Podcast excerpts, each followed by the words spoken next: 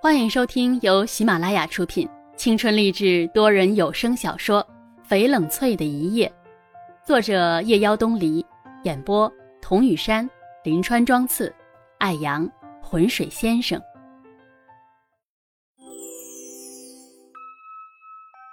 夜晚，冷翠从屋里出来，走到院子里，天上挂着个朦胧的圆月盘，天空黑如华丽的缎子。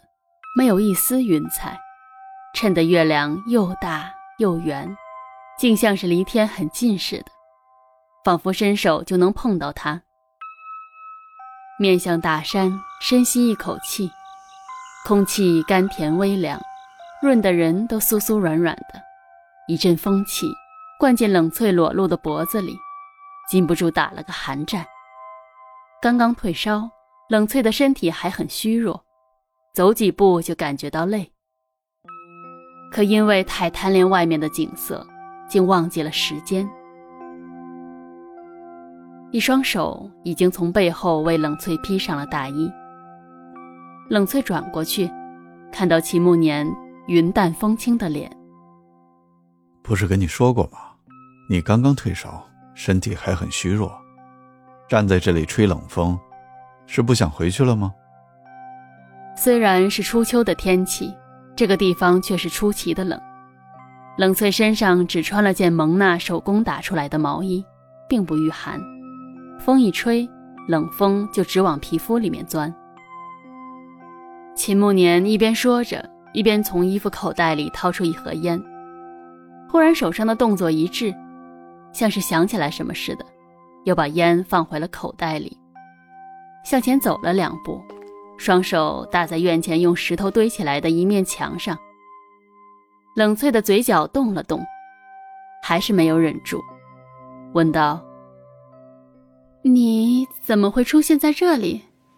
秦慕年斜背对着冷翠，过了好一会儿才说道：“刚好路过。”冷翠紧了紧衣服领子，叹口气：“啊，这得是多巧，才得刚好。”秦慕年沉默了半晌，转过身，斜靠着墙壁，一动不动地看着冷翠。黑暗里的冷翠看不清他脸上的表情，被他看得烦了，脱口问道：“是因为我长得像沈月？”黑暗里的他似乎笑了一下，说道：“你跟他不像，你们是两个完全不同的人。”冷翠愣了愣，沈阳也说他们俩其实并不像。那他那时候为什么竟会认错？第一次见到你的那天，是沈月的忌日。我当时可能有些失控了，我很抱歉。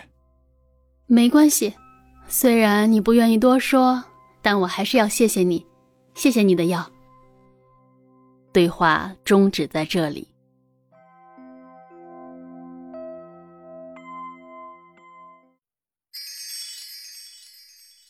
原本只有三天的彩稿，因为山路的塌方和冷翠生病，延迟了一个礼拜。冷翠实在是喜欢山里的人们刀耕不织的原始生活，单纯质朴，什么都可以想，什么都可以不想。只是因为贫穷，不曾安稳长大的孩子，早早就远离父母，远离家乡，漂泊在外，游荡四方。如果不是亲眼看见，真的不敢想象还会有如此原始的村落。有些人生来就以车代步，锦衣华服裹身；有些人生来柴火炊烟，肩扛背挑；有些人一掷千金，或只为博美人一笑；有些人惶恐生活，卑躬屈膝，也只赚得一餐饱宿。有些人日日闲散，想着生活久乐；有些人忙忙碌碌，只求立足生存；有些人永远在门外望洋兴叹；有些人不知世间疾苦，朱门酒肉。这世上永远都在对峙中以求和谐。山里的孩子眼神都很纯净。跟小树一样，原本在教室里翻课本的年纪，早早就担起了家里的重担。这让冷翠想到曾经看到的一张照片，是摄影师陈瑞元拍下的藏族女孩。照片上的小女孩子干净的眼神，曾深深地打动了冷翠。山里的孩子眼神都是这样惹人心疼，是在泥土和大山下滋养出的这样的眼神，不免叹息：山里山外所呈现出来的状态，就像世界的两个极端。不知道以后这些孩子走出去，看过了霓虹闪烁、笙歌鼎沸，还会不会保留这样的纯真？秦慕年似乎很熟练于在山里跟孩子们打交道，不像他本人没有了全盘算计，是一个有着稚子心性的人。有时候冷翠会有一种错觉，那个伶俐的商人秦慕年跟眼前这个和孩子们打得火热的秦慕年，哪一个才是最真实的他自己？之前对他的印象是在文兰生日宴会上的那个高高在上和全盘算计，是采访他时散发出来的笃定自若、不怒而威。或许连他自己都不知道，身处在那样一个位置，也是有许多的无奈吧。村子里唯一的一所学校在山的另一边。学校里只有一个年过半百的老校长和一个年轻的教师，而这个教师也只是一个初中毕业的半大孩子，从小学一年级到六年级，他俩全都包揽下来了。不过很少有孩子可以念到六年级。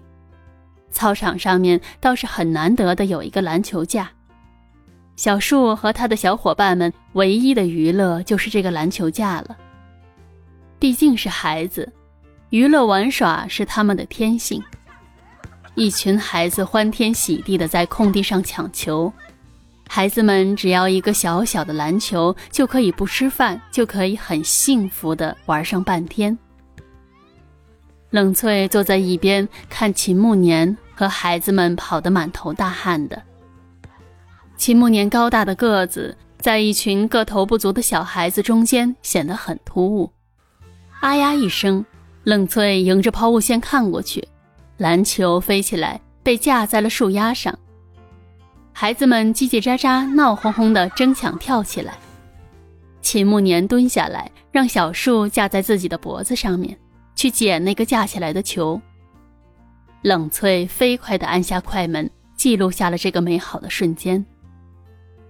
孩子脸上挂着和着泥土的汗珠，眼睛眯起来。露出洁白的牙齿，怀里抱着从树上取下来的篮球，满足的笑。秦慕年眼睛向上，似在看孩子，又似在看万里无云的天空。这是一张难得的照片，冷翠看上去刚好迎上秦慕年看过来的目光。他走过去，就着路边的水管，用凉水洗了把脸。然后在冷翠的旁边坐了下来。我小时候在乡下住过两年。听他这样说，冷翠倒没有显出多大的惊讶。和他相处的时间越长，越觉得他身上有太多的可能。那个时候我还不到十岁。不过，山里的生活实在是有趣。所有的娱乐和玩具都得自己动手去做，去找。去发现，泥土和虫子为伴，青山和大地作陪。哼，还真有一种“隔断红尘三十里，白云红叶两悠悠”的意思。那后来呢？后来的事儿你都知道了。我去了英国，再也没有回来过。冷翠本来还想问，却被小叔叫住了。原来孩子们去河边抓了鱼，架起了火堆，准备烤鱼。本集已播讲完毕，我是雨山。如果您喜欢这部小说，请订阅专辑，更多精彩内容我们下集继续。